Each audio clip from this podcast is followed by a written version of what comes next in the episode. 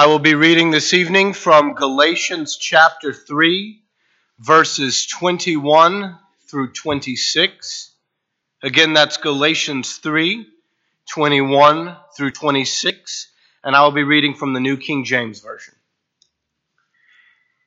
Is the law then against the promises of God? Certainly not. For if there had been a law given which could have given life, truly righteousness would have been by the law. But the Scripture has confined all under sin, that the promise by faith in Jesus Christ might be given to those who believe. But before faith came, we were kept under guard by the law, kept for the faith which would afterward be revealed. Therefore, the law was our tutor to bring us to Christ, that we might be justified by faith. But after faith has come, we are no longer under a tutor. For you are all sons of God through faith in Christ Jesus.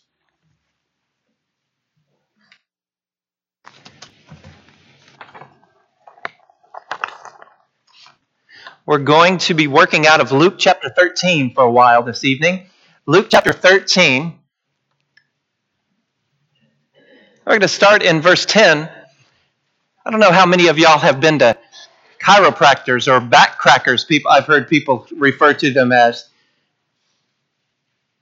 It's not a terribly enjoyable experience, except for that that first neck pop. That's an amazing thing to me that that you can be sitting still and I've only been one time, but I remember sitting there and and that doctor kind of asking me some questions. All of a sudden, crack and and it just went up and down my spine. This and I and I felt it in it, and it felt it scared me first, and I, I didn't know what had broken. But then it, it actually felt good. Chiropractic. I have a friend who's a chiropractor up in Oklahoma City, and it, it took him some while. It took him a while to get to that point where he he could practice as a chiropractor. That, that word chiropractic comes from two Greek words, chiro, which would mean hand, and praktos, meaning done. So, done by hand, manipulating bones and joints. The chiropractic profession, it's established a long time ago, 1895. A man named Daniel David Palmer, he realized that while chiropractic techniques, they've been used for thousands of years, no one, no one looked at it as a scientific as a medical uh, as a medical uh, profession. And so, Daniel David Palmer, he, he's, he's practicing this, he's learning this, and he finds a janitor who has suffered back pain for 17 years. That's the first adjustment that he ever does. And once he does this janitor, he has he he improved this deaf man's hearing. I don't know if that's a common thing. I've never heard of that, but but that's what happened with, with the first adjustment. Since then, it, there, people are licensed today to practice as doctors. Um, Seventy thousand active chiropractic licenses in the United States, and then eight thousand uh, practicing teachers, and and what have you. And there's a lot of benefit in chiropractic treatment. Sometimes it's frightening, sometimes it's painful, but but supposedly there's a lot of benefit. But sometimes people are beyond being treated. They're in such a state that they can't go through the process of those treatments. We're going to be looking at the account. If you turn in the, in, into Luke 13 already, we're going to be, you might realize that we're looking into an account of a woman who is far beyond, far beyond being treated by a chiropractor, far beyond. Account begins with, with that woman. She's bent out of shape. And by the end of the count we, that we'll, look at this evening, we'll realize maybe she was straighter than we thought. We're going to consider this. So, Luke chapter 13, we're going to look at the first, first bent person tonight. There was a bent lady. And we, we look at 13, 10 through 13, and Jesus shows up and he's teaching in synagogues on the Sabbath. And this in verse 10, synagogues. And then there was a woman, she had a disabling spirit for 18 years, and the result was she was bent over, could not fully straighten herself, and New American Standard indicates that she was doubled over or bent in half. She, I can't show you how she was because I'm afraid if I did that, I wouldn't be able to get back up. bent in half, 18 years. And so when Jesus sees her in verse 12, he called her over and said to her, Woman, you are freed from your disability. And he laid his hands on her, and immediately she was made straight, and she glorified God. She glorified God. She didn't glorify Jesus. She didn't worship Jesus. She glorified God, and I think that's important. But for 18 years, this woman endures this infirmity. And we read later on that, that Satan has bound her up. For 18 years, she's been struggling, and for 18 years, she's been humiliated. She's been bent down, looking up, and people looking down on her. For 18 years, physical oppression, being crippled, very humiliating. First place that I ever worked with, it worked at the first church, Dardanelle, Arkansas, as a youth minister. First VBS I ever organized, uh, directed, was there. And we were having VBS, and I was the song leader, and I was getting into it. And as I do, I, I was getting down, looking at the kids, making eye contact, and as I was getting down, uh, at one point, I felt something move in my spine, and then I couldn't stand up. It, it, it was bad, and I tried to get through the songs, not some through the songs, but I just couldn't. And it stayed like days. I, I just walked around this for days. And the loving youth group, the teens in the youth group, thought it was great to call the what I was doing the youth minister shuffle the youth minister shuffle, but I was embarrassed. Wherever I went, wherever I walked, I had to walk down like this. And that wasn't the last time it happened. It happened my senior year at Oklahoma Christian and, and Stafford North. I was walking around campus. It had happened again on the way to chapel, and I was walking to campus trying to get to the uh, apartment, and Stafford North came running over to me. Uh, one of the vice presidents of the school came running over to me, son, are you okay? Are you okay? And I was, yeah, I'll just just leave me alone. And some Japanese girls that we knew that were over studying walked by and just stopped and pointed and laughed at me, like I was Jerry Lewis or someone, if you know who Jerry Lewis is. And so here I am, embarrassed, crippled, and I was humiliated. And I can't imagine 18 years of that and in spite of her being bent, we need to notice that where she was, what her priorities were, where her priorities were. She was at the synagogue, where she should be at that time. And that's where Jesus is teaching. He's not going out at this time and teaching people out in, out in the field, out in, in the Mount Plains. He's in the synagogues, and she's there. And, and Jesus physically straightens her out of those straight. And you think about that as far as priorities and God is concerned. It would be better to have bent bodies and straight priorities than bent priorities and straight bodies spiritually. And think about that. She was there. We know in this congregation and in our lives, we know and we have known faithful brothers and sisters who physically struggle to get out of bed, and yet they make it to worship services because their priorities are straight. And so many times we watch those people, and, and at least I do, and I think, I come up with the layman's excuses. I get these cluster headaches, and then I think, well, I'm, I'm, I'm, I'm debilitated. And so and so I, you know, can't function. But then I see someone coming in and they're struggling physically, and they're here because their priorities are straight. And this lady's priorities were straight. Go over to Luke chapter 10, but keep your place um, at Luke 13, just a few chapters back. Priorities.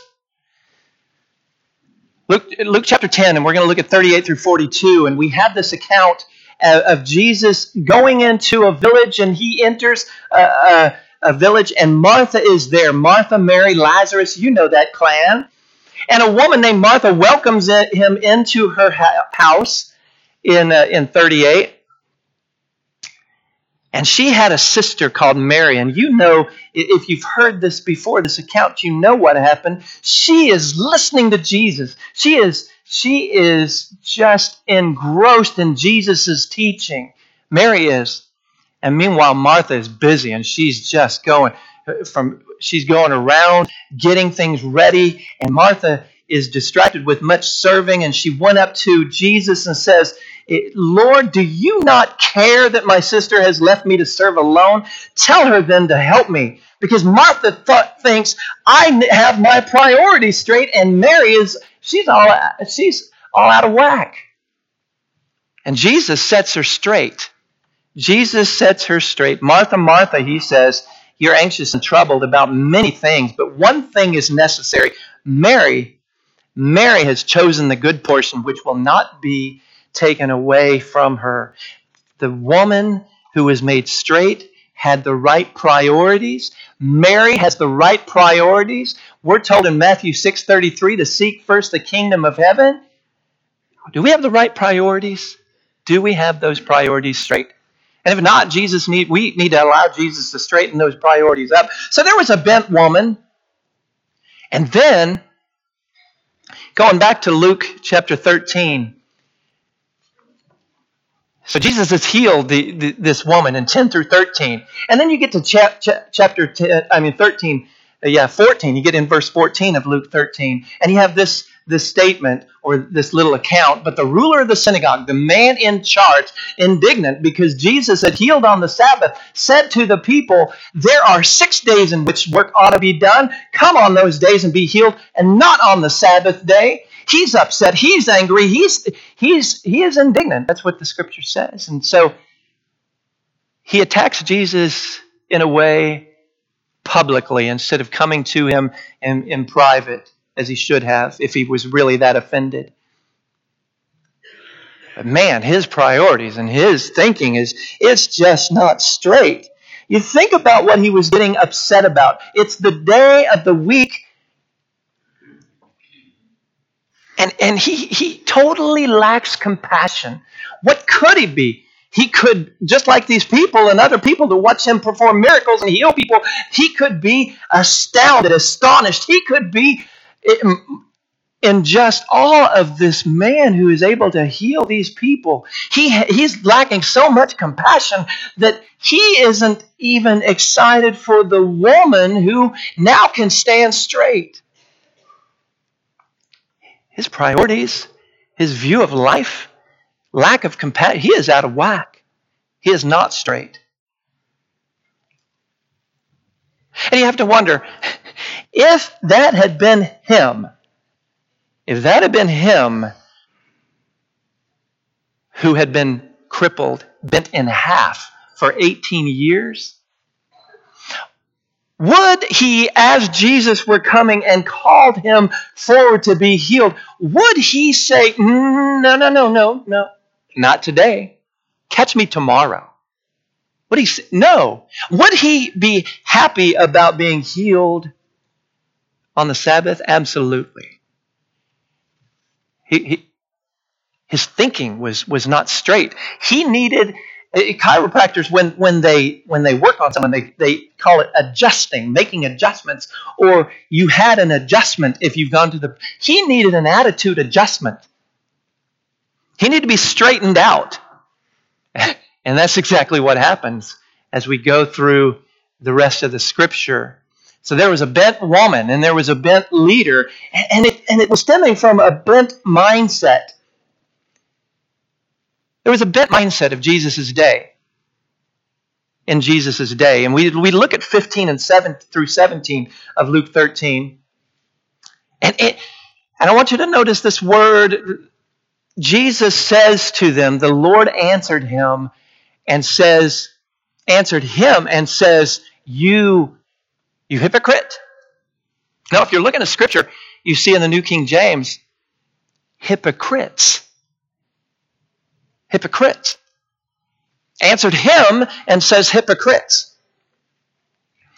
And then he says, Does not each one of you on the Sabbath untie his ox or his donkey from the manger and lead it away to water it? And ought not this woman, a daughter of Abraham, in verse 16, whom Satan bound, Satan bound for 18 years to be loose from this bond on the Sabbath day?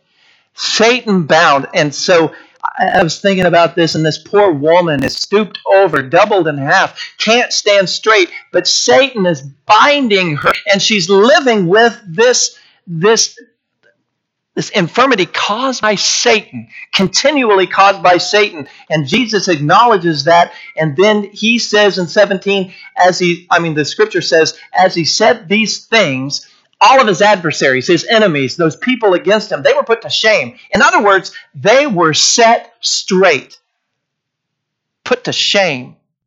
And notice the reaction of the other people they rejoiced at all the glorious things that were done by him. All the glorious things that were done by him. They rejoiced. They understood compassion. They understood that this man is performing miracles. This man is amazing and he's he's loving he's compassionate and he has this power that goes out of him and heals people who are stooped over, who are blind, who are crippled, he heals them. And people are excited about that. But Jesus makes this, in a way, it's humiliating to the people who are hearing it, the adversaries. Y'all do more for your animals than, than, than you do for people, than you would for this poor lady.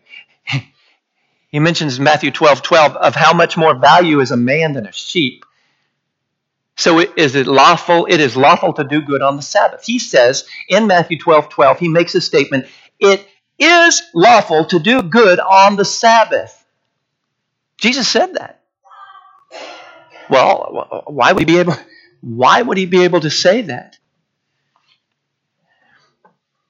Because he knows the rules of God's word better than the Jewish leaders. Why? Because he is the Word. He knows it. He is it. And, and his view of it was different than their view of it because their mindset was bent. And they needed to be straightened out, and they absolutely were straightened out. They absolutely were.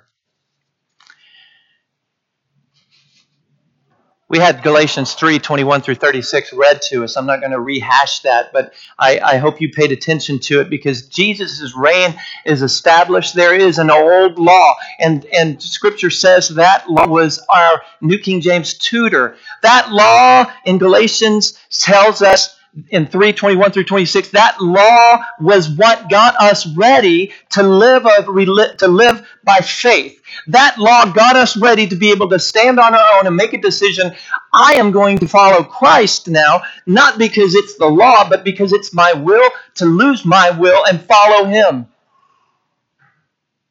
Why?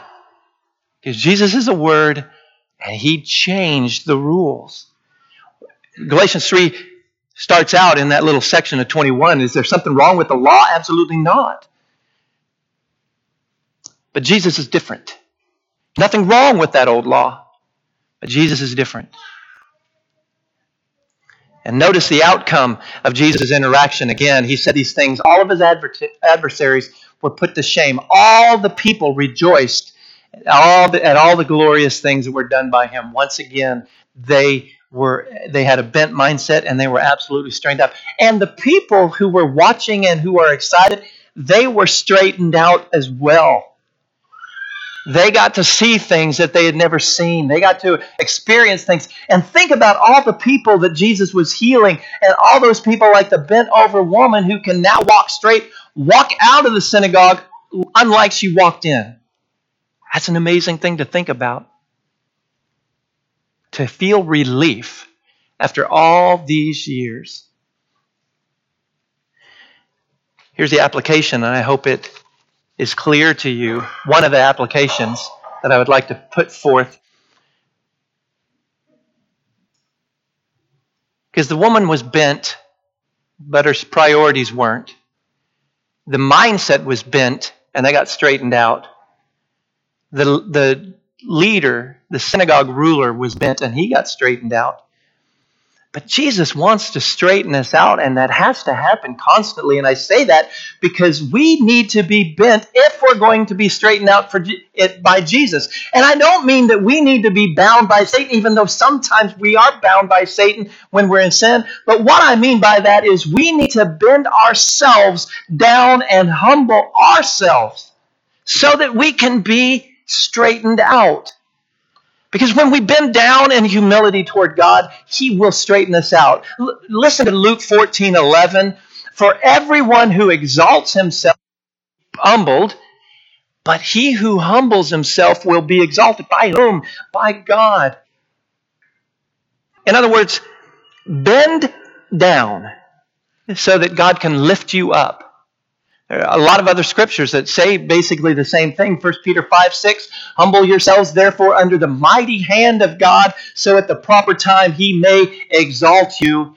Humble yourselves lower. It's when we're bent by choice that he will heal, that he will lift us up. But when we're bound by Satan, our mindset, in order to be uh, to be lifted back up and to be healed from this being bent over and bound by Satan spiritually, we have to humble ourselves as well. We have to admit and acknowledge we are messed up. We are bent. We are out of shape. Can you please, God, bend us back, make us straight again?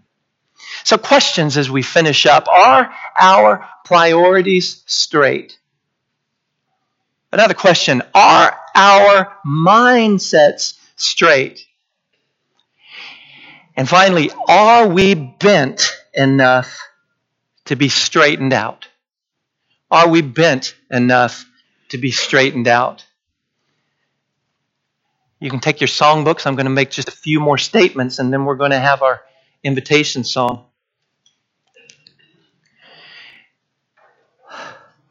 What physically happened to this lady spiritually happens over and over again.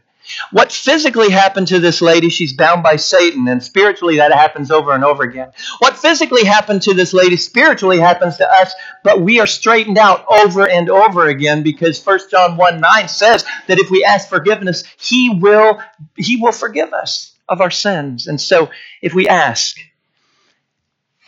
Sometimes we feel like we're unable to stand because we're so burdened by sin and guilt. That, that's fine.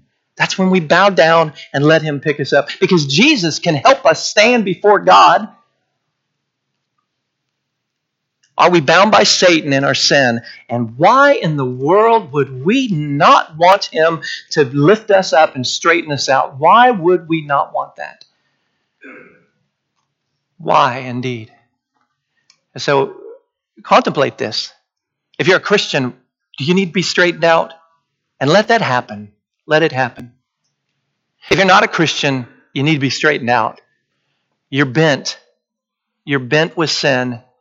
You're, you're burdened with sin, and you're bent over.